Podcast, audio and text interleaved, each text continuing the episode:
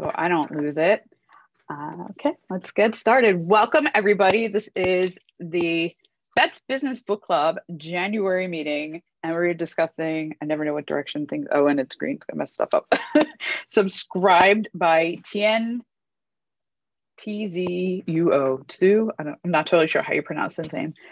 Um, I don't know uh, how many people on here read it or not, but this is, I would say, one of the most important business books that I have read recently that wasn't a serious academic tome.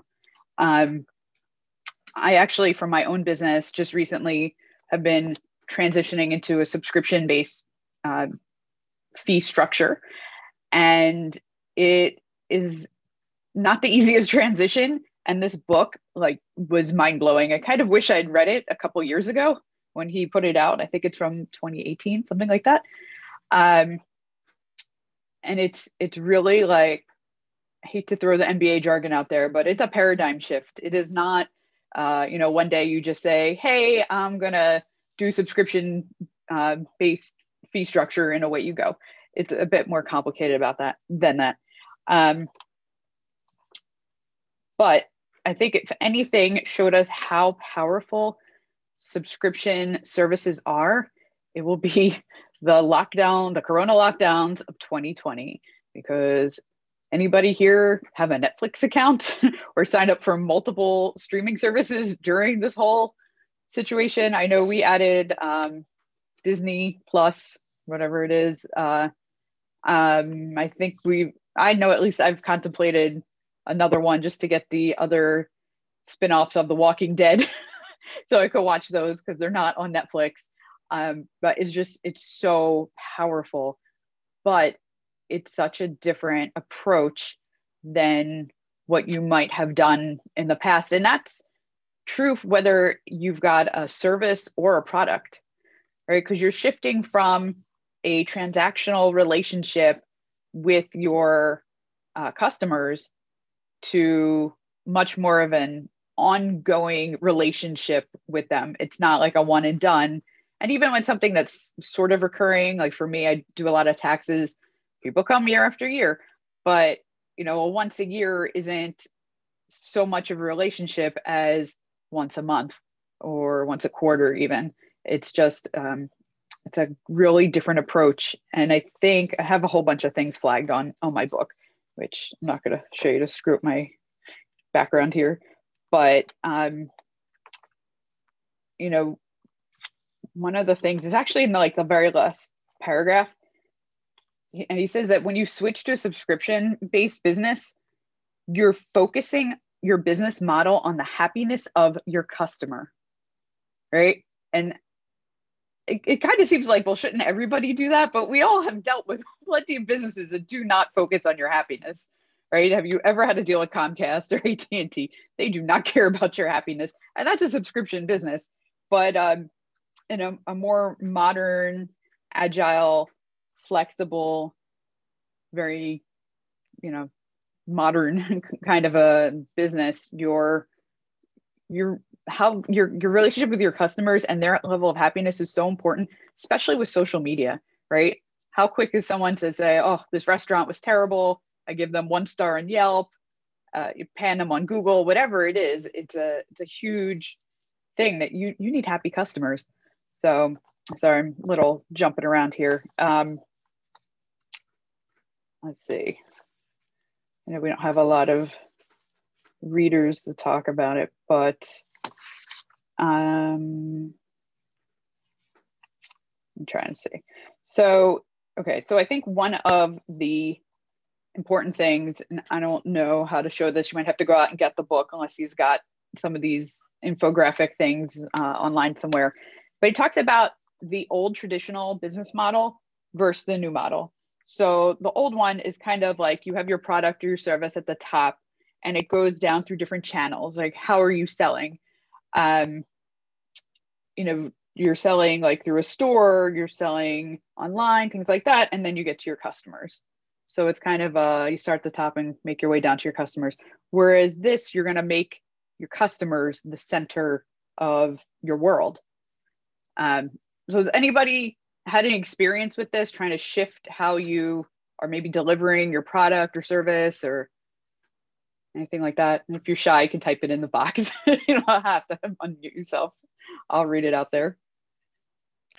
So I think one of the interesting things to me was, you know, this was clearly in his experience at Salesforce, his first experience really trying to build a customer centric organization because a lot of the concepts, some are very subscription oriented and the importance of monthly recurring revenue, which I thought was really interesting. and then others were just kind of the general, like you're alluding to, are your customers happy with you? Are they wanting to stay with you because your churn rate is really important. Like I think one of the most interesting things because he's a Salesforce guy is having dealt with Salesforce a bunch of times is they talk this great subscription game about how you know their customers are always there month after month, but the bulk of their customers are on two year or three year contracts.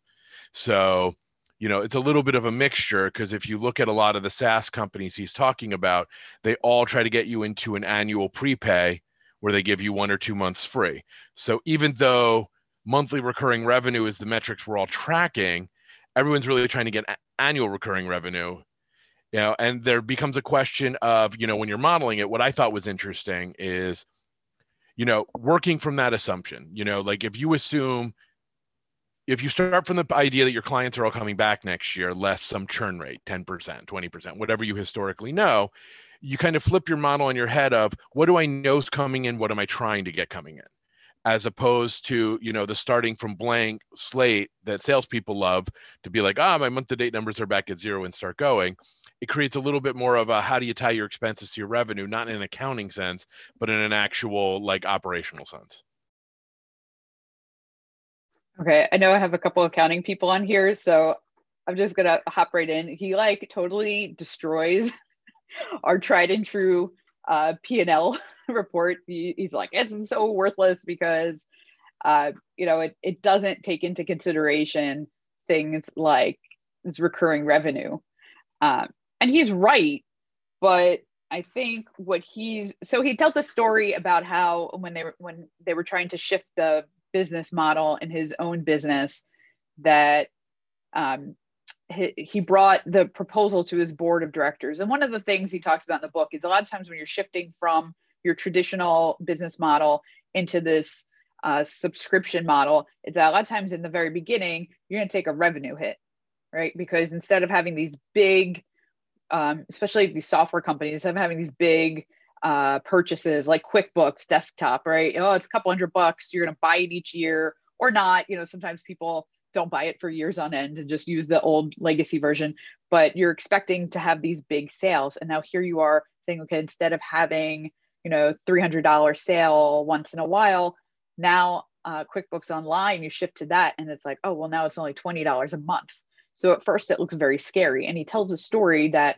he brought this with his cfo he brought it to his board and they were like you guys want to like give your customers more and bring in less revenue? Are you crazy? So he reworks his whole p&l and he he really trashes trashes the p&l and tells you how like it's not helpful blah blah blah. And i think he's a little bit right but and this is like a real technical accounting thing because he's an mba so he doesn't really really know accounting. He's he models a cash flow right because he starts talking about how you've got your recurring revenue and your recurring costs to support that revenue. And the difference between those two things is kind of um, almost like your cash flow, right? Because the rest of it is, I'm going to call it overhead. It's not really overhead, but it's everything that else supports the business, like your payroll and your your rent and like all those kind of things. So I thought it was interesting that he's just coming up with a different approach to um, just looking at the money in your business and how that works. I don't know if anybody's got any ideas about that, about how our traditional P&L doesn't necessarily work for for all new business models. I mean, I, I like that because it was a geeky accountant thing. Um, well, I think yeah. one of the interesting things you know when you talk about the p&l is one it's backwards looking so it's not actually a helpful decision making tool You know, the P&L is designed for very simple purpose. SEC regulated entities being able to have financial uh, uh, the financials that we can all read on, but doesn't tell you anything because uh, what you're calling cash flow, you know, cash flow and revenue in a world of credit cards are kind of the same thing. You know, n- almost nobody's running real net 30 anymore. You know your invoices get paid either right away or you're chasing people down for like six to eight months. No one actually you know processes a check 30 days later. Not virtually virtually no one. So so i think a lot of that is true. And look uh, this is the usual west coast. Ah we've discovered something brand new and it's really the same as everyone else's but we gave a new term on it. So i mean look that's going to come you read a silicon valley book but you know to me, the most interesting thing is if you don't know what your sales are and you're guessing, you've got a much higher risk issue than if you know you've got either contracts or inertia. Because, you know, if you have a contract for next year, okay, the only thing I'm worried about is them not paying their bill and breaking their contract. If I don't have a contract, but I have people that stay on year after year, well, I know what my churn rate is. So I know that I'm going to have roughly the same less that. So I, I think in both cases, you know, compared to, you know, to me, it's a pro forma on a cash flow basis that's actually based on something. So I think like that's kind, you know, my, if I look at my, you know, recurring revenue stream instead of a, well, I made something up in the pro forma, then I end up with the same kind of the same thing because it's really, I'm projecting out revenue for next year.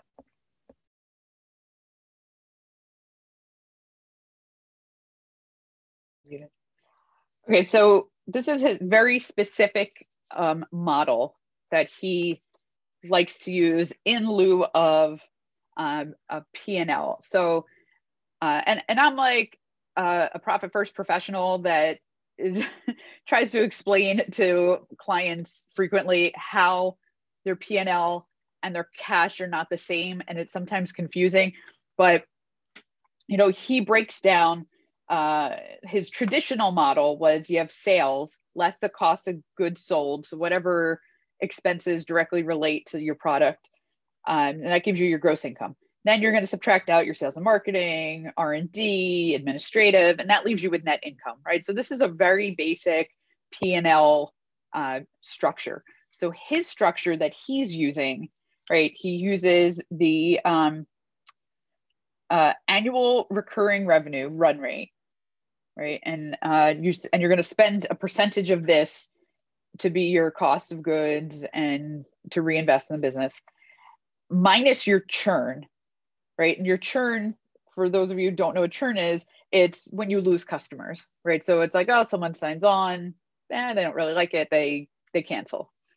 Um, and when you add, when you so you take the annual re- recurring revenue minus your churn plus your uh, annual contract value for your new and existing clients, it gives you a um, annual run rate that you're expecting at the beginning of the next period. So it it lets you kind of start the month and kind of what Alex was saying. You kind of know what you're getting into at the beginning of the month instead of starting back at zero, which is a really a bit of a novel way of looking at things. Uh, all right, so let me let me get a little bit like specific one of the things he talks about as being a bit complicated is pricing. And I think that's true regardless of your business model. Um, I think most of us on this uh, call are business owners. It's one of those things that we struggle with all the time. Like, am I charging enough? How do I know? And if you ever try to do a flat fee or a, a value based um, fee structure, it's so complicated. and I will tell you, I have screwed it up many times and taken advantage of uh, a number of times. Um, and I think he said it here when he he surveyed a bunch of company traditional companies and they said they only spent like 10 hours a year or something on their um, their pricing and i'm like i could i feel like i could spend an entire day you know once a week thinking about my pricing so pricing and packaging um, it's a hard it's probably one of the hardest things to start um, as far as kicking off a subscription based model for your company um, and you really need to put a, a, a, lot of thought not just in the price but what are you going to do um, in setting up my various packages and whatnot, like we've already re- gone and and changed and restructured. I probably like three times in the last two months. Uh, and I've tried this before. I've tried to set up packages um, in the past, and it's not worked. it's not worked well at all. So it's really a bit complicated. But the thing is, if you're a, um, able to test, right? If you set something up and you try to bring on some clients to see how it works, you can quickly see, yay, it's good, nay, it's bad, and adjust it from there. So you really have to kind of keep an eye on his, um, you know, his little cash flow and see how much is it costing you to service the, those monthly customers so that you don't end up in a position where you it costs you more to service them than you're getting in the the not just that month but you have to look at some a bit of a period maybe a year because you don't want to set yourself up so that your prices are too low and then you just kind of tailspin and the business can't take off. So if you can get into that right mix of prices and services you'll set yourself up for continued growth which is kind of cool. Um, let's see what else? Pricing and packaging that was pretty darn important. Um, oh and acquiring your initial set of customers. So especially if you're already in business this is not going to be for all of your existing customers they had a whole had a whole story in this book about adobe um, where they had to switch from their big software package uh, and and they wanted to kind of move it into the subscription based um, like cloud offering. And they couldn't just like boom flip a switch and do it. They had to keep the their traditional and then slowly bring on new people and slowly move people over so uh, oh and acquiring your initial set. So yeah you, you got to find um, customers that are kind of in line with this style of thinking which can be a challenge you know and and your um, you're not trying to sell to everyone literally. You got to find people who are kind of on board with what you're what you're trying to provide. I give you guys some good stuff in here if anybody's got any thoughts or anything hop right in you don't have to listen to me the whole time so one of the things in there that wasn't as much like the accounting related was talking about really the businesses and how they work. You know, like you mentioned Netflix. If we remember in like ancient times last century, you would go to Blockbuster and yeah, you paid an annual fee for membership or whatever, but you paid to rent a video and then you return the video. And a lot of people focused on the late fees and all that, which was everyone hated. But in the case of Netflix, whatever package you had, you paid whether you turned the videos over eight times in the month or never. And you know, it was, you know, the consumer space usually moves faster than the business space. You know, when this all came out, you know, I was in the IT uh, IT space, and you know, when they talked about infrastructure as a service and software as a service, we are you know, it was kind of crazy because you know, you you bought a server and it lasted for three to five years and you paid for your software and maybe you paid for upgrades or not you know but it was always you know what were we going to spend but nobody knows how to do a capital expenditure estimate at all that's not an accountant. So, you know, you sit there and you're like, I don't know what I'm going to spend this year. But if you switch it to an operating expense, well, now I know what I'm going to spend next quarter. You know, uh, you know, I we get, you know, at the office we get a credit card hit from Microsoft every month for a couple grand, and it is our Microsoft 365 Outlook you know uh, outlook and office packages. And when someone comes on we add an account. When somebody leaves we lower the account and it kind of adjusts each time. But we now know it's on a per employee basis. I don't need to figure out how to get the it expenditure for a new employee to sign on. So i, I you know i think that you know and you look at how that kind of moved you know will it enter other industries? Probably because everyone's business is focused mostly on you know what is my income month after month? You know a, a, constant expense is much easier to handle than one big one a year. You know if you have to go and pay you know if you have a 10 you know it's like why do most people escrow their property taxes and their homeowners insurance? Because a couple hundred dollars a month rolled into your mortgage payment just becomes part of life. Most people can't come up with, you know, big one-time amounts. So in many ways, the subscription model uh, is really just that. It's moving it to, you know, I know what I'm spending each month, and you know, it has the spillover of if my customers hate me, they can look to replace me any month. Whereas if they've already paid me, I don't care if they hate me but that's what I thought was interesting. Um, okay, so something else that's interesting. It talks about a bit of the end of ownership culture. Uh, Kathy, Mary, Kelly, what demographics do you guys work with? If any of you want to either you know unmute and say, or if uh, you want to just message it to me, it's fine. Um, okay, Kelly works with law firms. Kelly, what um, what kind of age range are you working with? Are you working with older people, younger people? Maybe you have no idea, which is something else he talks about where you don't know anything about demographics of your customers. Mid age 35 to 50. Okay, so you're hitting, um, maybe it's like, well, you're hitting like old millennials through Gen X, more or less, right? And something with those millennials and the younger and you know that's gen xers to some extent have kind of um, gone through this like you buy things phase like when, when we were younger would buy all kinds of crap like fill up your apartment with all these things right and then as you get older you're like oh do i want to own all this stuff but now like the younger people are like why do i need to even own anything i don't even need to buy a car i can uber right? I can, uh, I don't know if Zipcar is still around anywhere. It's not by me in Florida. Um, or, you know, if you're really urban, you can take scooters around. Like you really are getting rid of this idea of owning things.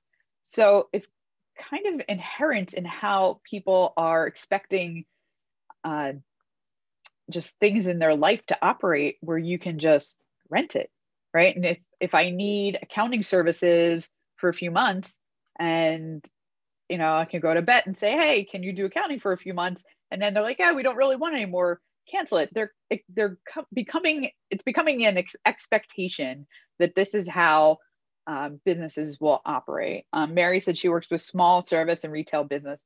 Mary same question. Do you know um, like age range of the owners that you're working with?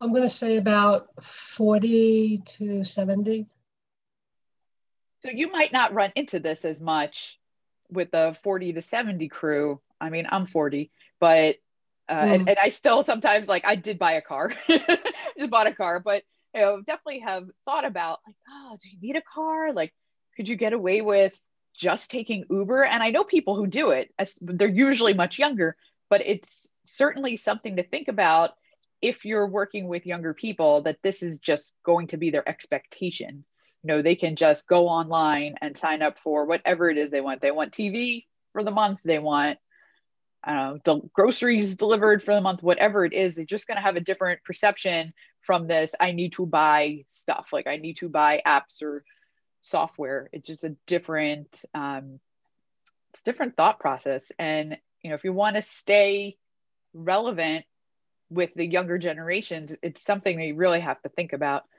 Um, Kathy, what um, I know, Kathy, you do like more of a consultative uh, service. Do you know what age range you mostly work with? I don't know if we still have Kathy with us or not. it's okay. Otherwise, but I thought that was just super interesting that really that just whole end of ownership. Um, yeah. So, oh, you know what? Um, I don't know if we still have Alex. I thought something else that was interesting where he talked about how hard it was to get the information about your customers. I actually just started this year. Uh, I have tried a few times, but I think I'm finally successful in implementing a CRM. Is anybody else using a CRM? No, I'm not. Any well, any, well, do you mean you mean for uh, for marketing purposes? marketing, uh, sales. It's, I guess it's more marketing and sales uh, for any really quickly here. Um, yes, uh, I am currently restructuring a Zoho process and probably within a, I've done a few Salesforce migrations in the last, you know, couple years. And I think one of the interesting things is, and this this is where I just find this interesting, the sales team always wants a CRM, right? Because they're tracking their sales process, but CRMs aren't designed for sales. They're designed for managing a customer relationship. So it all gets kind of hackneyed in there. But what's interesting about it is kind of that who is your customer?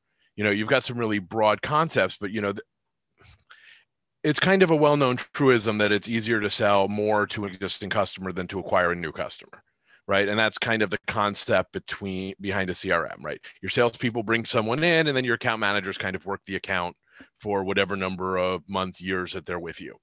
You know, and I think what's interesting in the subscribed observation is what is that new service?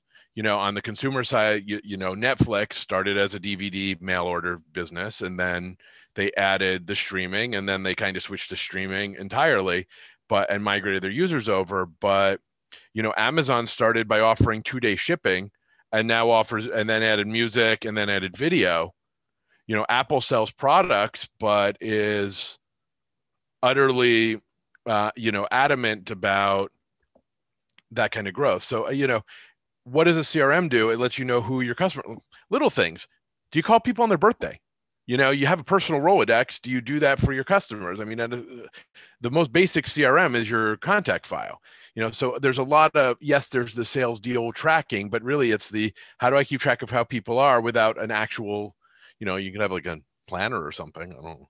I've seen them. I gotta say, um, this is another thing I've tried multiple times. Um, I tried to use Insightly.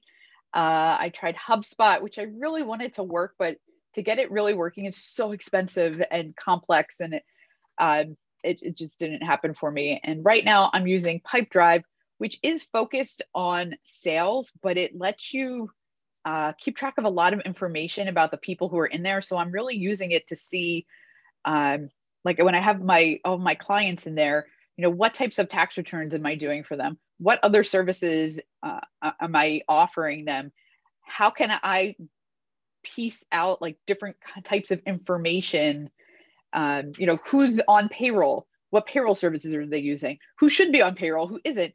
And it just lets me stay on top of clients and say like hey you know here's a missed opportunity for you you know maybe you're missing some tax planning maybe you're doing this i'm offering them a lot of value by keeping track of specific information about them that otherwise yes i have it all theoretically you know it's in my tax software it's in their accounting system uh, i know it in my head somewhere but without having uh, that database to know all this information about your customers it's really hard to figure out what is it that they need or want so that you can deliver it to them.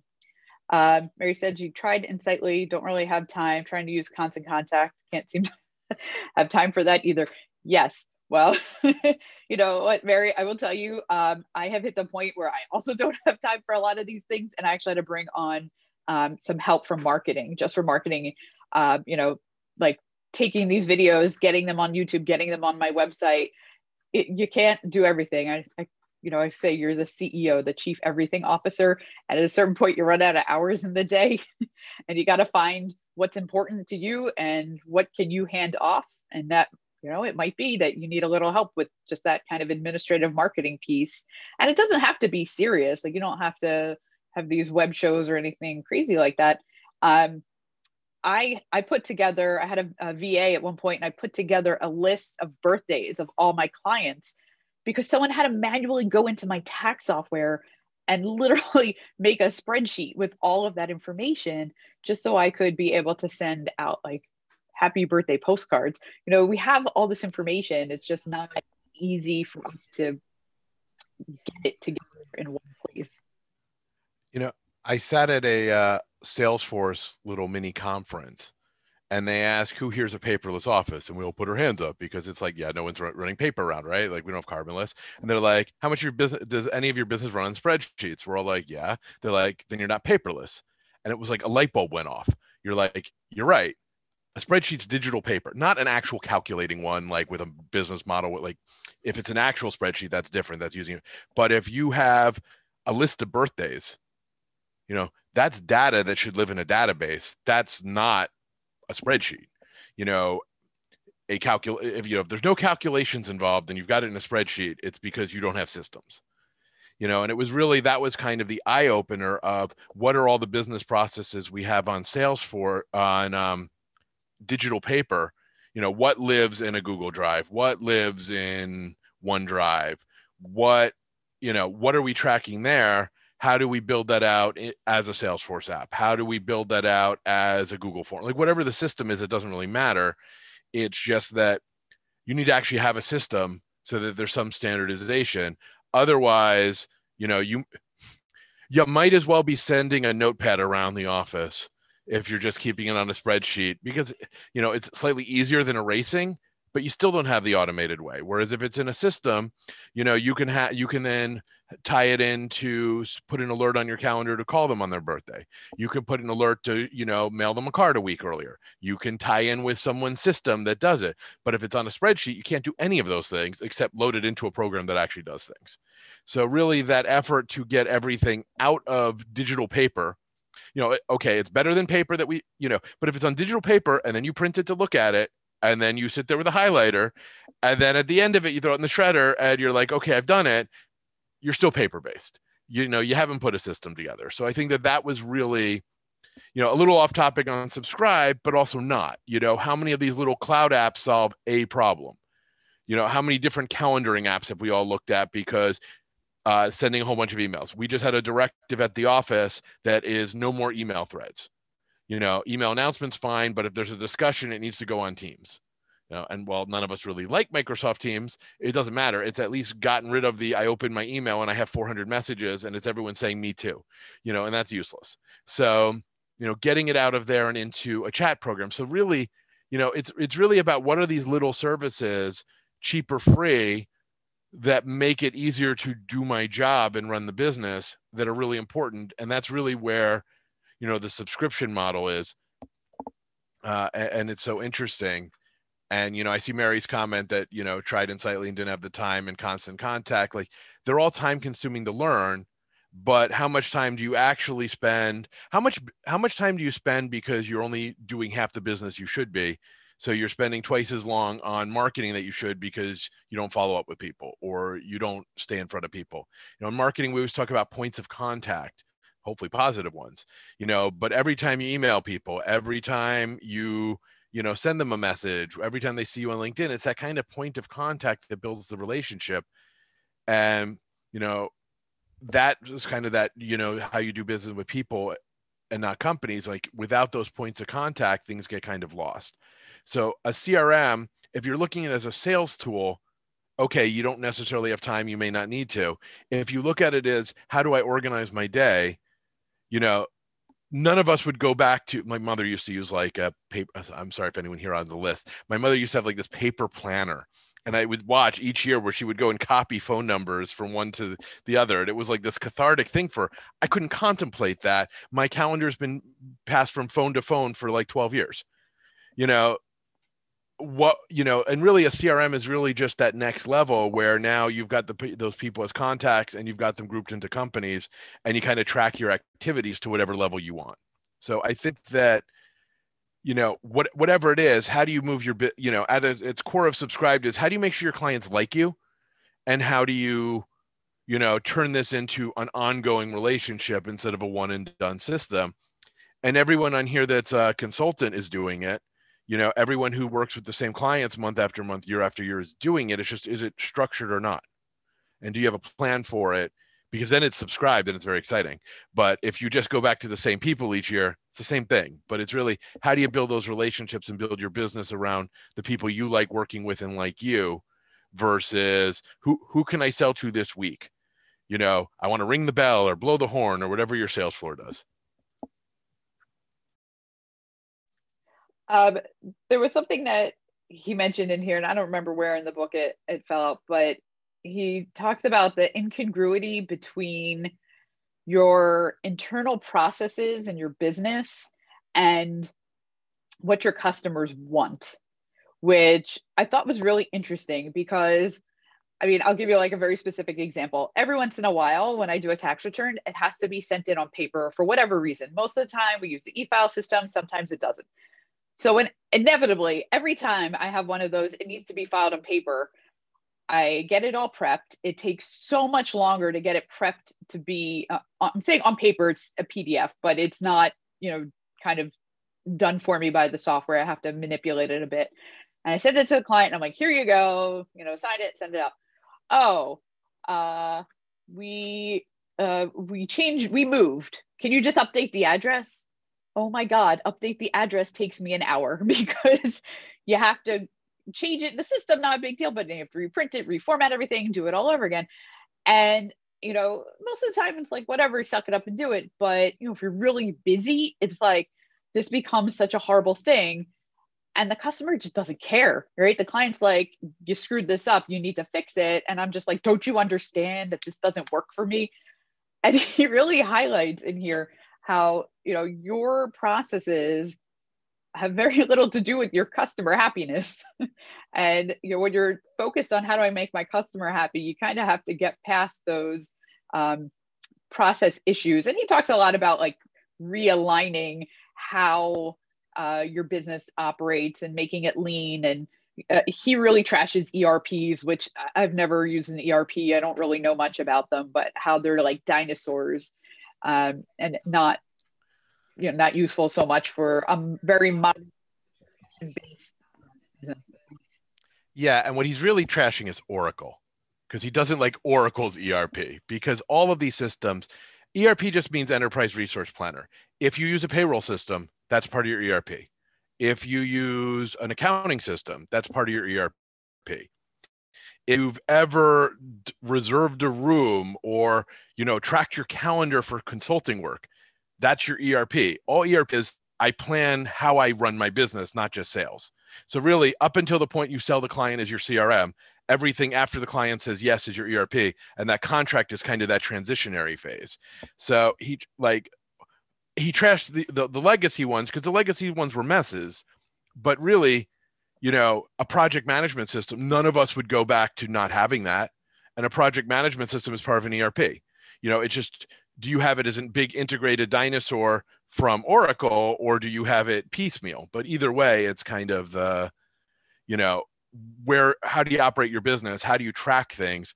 You know if you have 10 consultants working for you do you know when they're engaged? Do you know who's engaged next month? Are you just going to pay people and hope you have work for them? Right? Like you know so that that really is you know all these things are just what does my erp do for me versus do i need the concept of it? So i thought sorry that was i thought one the kind of the you know what is in a subscription based world what does your erp look like looks totally different. You know you need something that does re- recurring billing. You know that used to be a nightmare. You know could you like it's the equivalent you know you can't actually take someone's credit card and like scan it each month and like you know remember those old carbon things that you rolled across? Like you know but you got to be able to do a subscription service. And remember when everyone tried to make you not cancel and was impossible to find the cancellation? And you could sign up in three seconds but if you wanted to cancel you had to do you know 12000 steps. Well that's a great way to get panned and go out of business. So it really has to be frictionless. I have to want to do business with you not be tricked into it.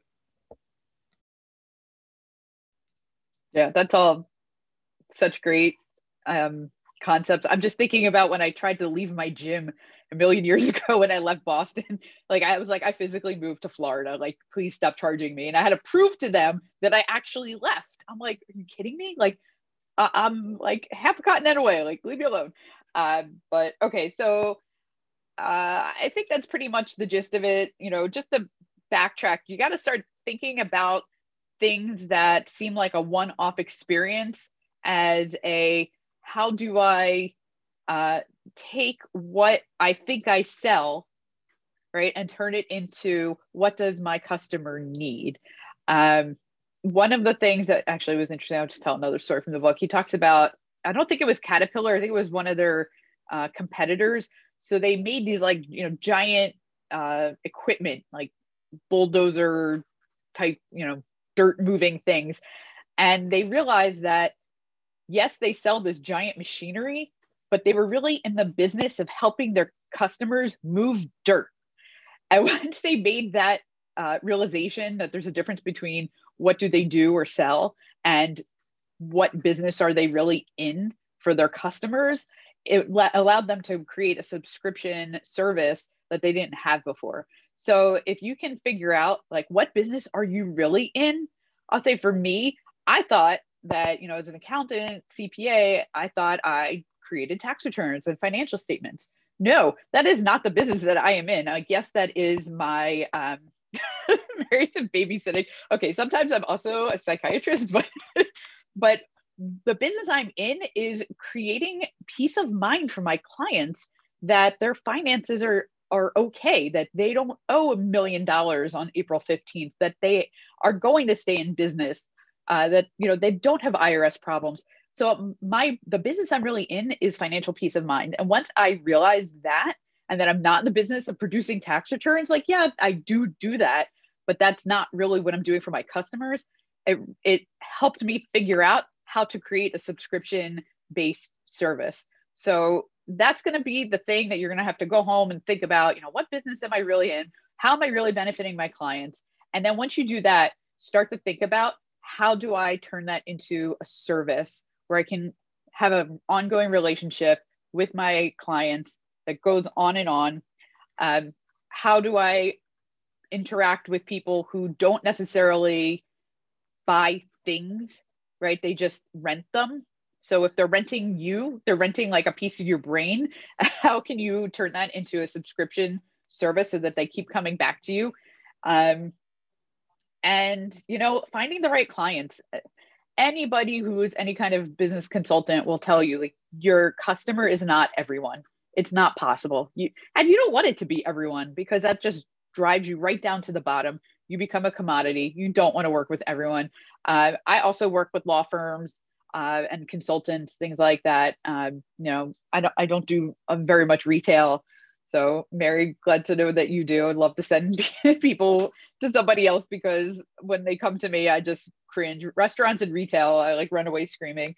Um, and and yeah, just you know, rethinking your general approach to the new world where everyone wants a click and to have what they want right away.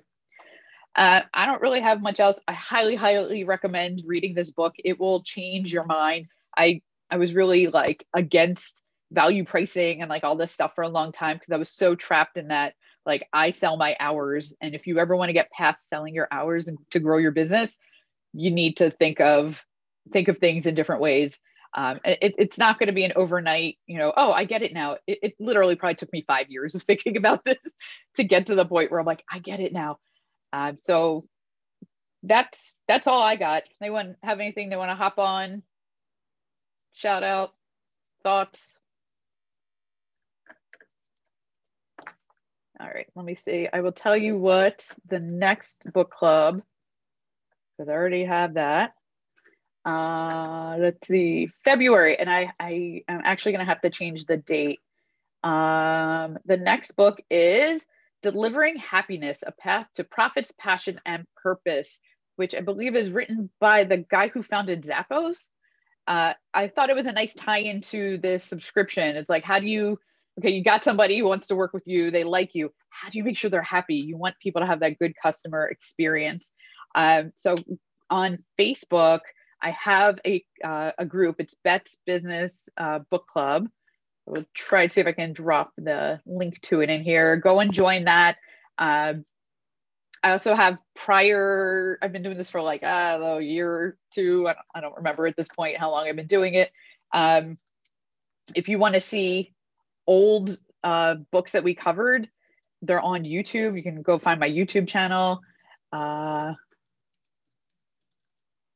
they're also right on your website. And on my website, which is bethhoffberger.com. It's easy, maybe easier to figure out. Okay, here's the link to the group. But if you go to the videos on your website, there's book club, and it will take you right there. it is also there. Um, Thank you so much. Um, you know, anyone wants to like have a virtual coffee, talk about any of this, hit me up because uh, I'm finding it so fascinating, being such like a you know hourly straight and narrow accounting person and it's it's blown my mind a little but that's all i got guys thank you so much hopefully see you next month